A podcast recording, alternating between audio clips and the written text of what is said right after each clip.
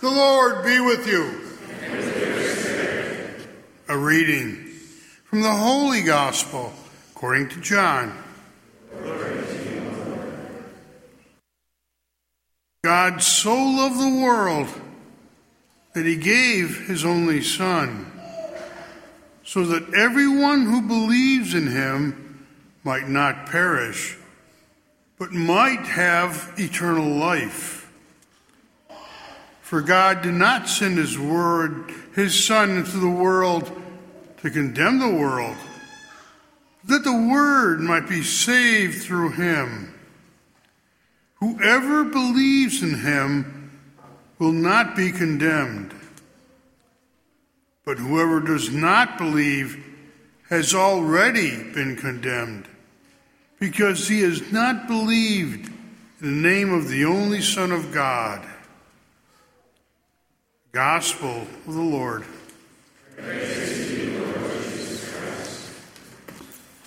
When I was a seminarian, at one, one year, I had the opportunity to teach.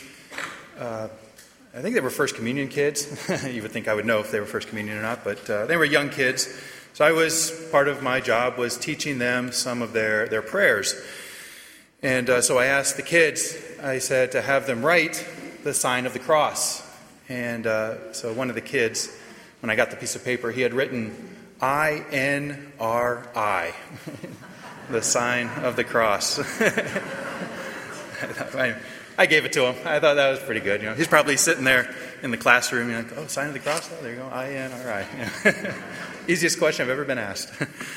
and you know, today we celebrate the feast of the Holy Trinity. And in the heart of God, what do we find? We find Father, Son, and Holy Spirit. We find family. In the heart of God, we find family. We don't find just a solitary ego just kind of floating out there. We find family. You know, the image of the in the Sistine Chapel, kind of one of maybe one of the most famous images of artwork. You know, we have the, the two fingers uh, the finger of God and the finger of Adam that are being united. It is the creation of Adam. And so, God the Father, Michelangelo painted God the Father with his left hand, touching, creating Adam, and with his right hand, he is embracing a woman who has a child next to him. And God the Father actually is also wearing this big red cape. And if you look at that cape, it is in the form of a brain meaning that in the mind of God, right from the beginning, God had family in his mind. When he created Adam, he had family in his mind.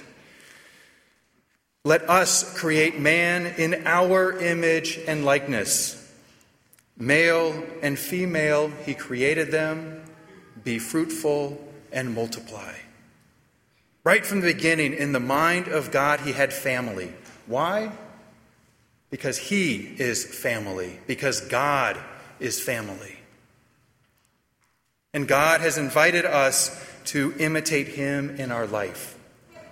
And think about this when we're baptized. Right? How are we baptized?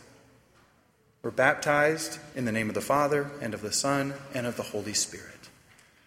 God's life comes into us. We receive God's life. We become a part of God's family through our baptism. We are now sons and daughters of God. And when we receive the Eucharist, what are we receiving? Receiving the body and blood of Jesus. And what is more family than body and blood? In the Eucharist, we receive the very body and blood of God Himself. And so, God Himself has invited us to partake in His very life. I don't know if I'm stretching theology here a little bit, but I would venture to say that we are more united through grace, through our baptism, than even your biological families that you have here.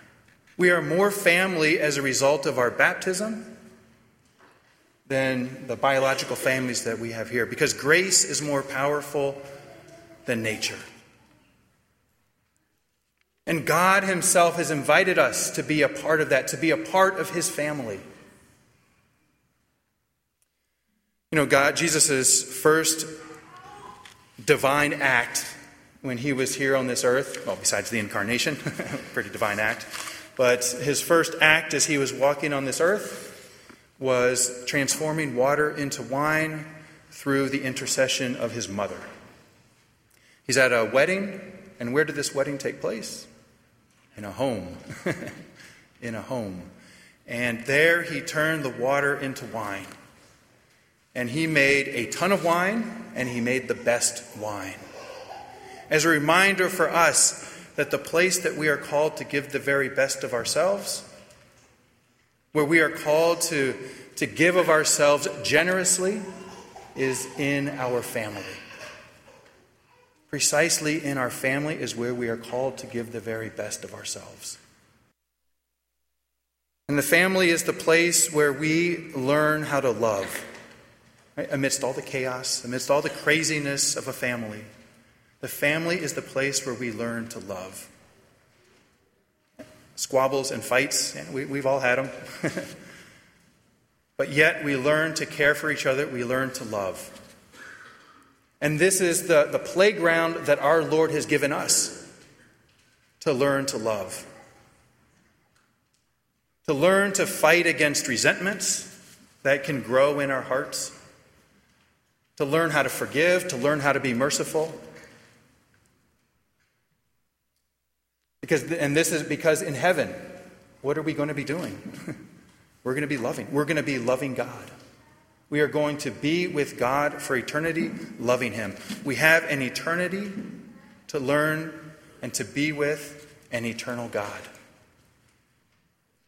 That's why this, in this Mass, I just invite us to just contemplate, just to contemplate God, to contemplate His wonder, to contemplate His goodness in our lives not trying to understand him. I think if we, if we look at the readings, you know, the readings don't explain to us who God is. the readings are an opportunity for us to, to deepen in who God is and in what God has done for us. And in how God is inviting us to be a part of His family. So, God has invited us to be a part of His family through baptism. And I think when we participate in his life, none of us expect to be rejected when we come up for the Eucharist. None of us expect to be rejected when we go to experience his love through the confessional. And hopefully, that same attitude can be played out each and every day in the life of our families. In which, yeah, we experience struggles, but it's also a place for us to give and receive forgiveness. It's a place for us to give and receive mercy. And it's a place for us to, to love each other unconditionally. God has revealed the truth of who He is, an eternal exchange of love Father, Son, and Holy Spirit. And He has destined us to share in that exchange. Filled with joy, we now offer our prayers. That the preaching and teaching of the church will bless all with the desire to share in the life of the Blessed Trinity. We pray to the Lord. Lord, hear our prayer. That through the justice of earthly rulers, all will come to know God's authority and majesty. We pray to the Lord. Lord, hear our prayer. For a parish community, that our unity in the faith as children of the Father Son, and Holy Spirit will never diminish, we pray to the Lord. Lord, hear our prayer. For those who live without faith, the love of the Blessed Trinity will awaken their minds and give hope to their hearts, we pray to the Lord. Lord, hear our prayer. Today's Mass is being offered for Father John de Guzman of the first anniversary of his ordination we pray to the Lord. Lord, hear our prayer.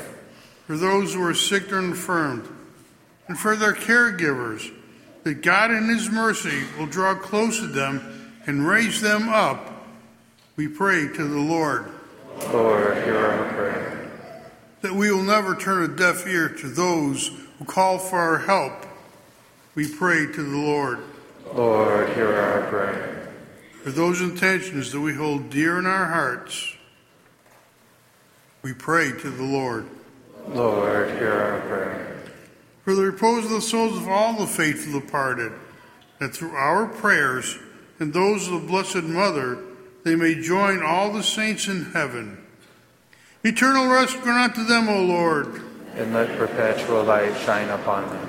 May their souls and souls of all the faithful departed Through the mercy of God, rest in peace. Amen. Loving Father, let us remain completely vigilant in our faith and wholly given over to your creative action. We ask this through Christ our Lord. Amen.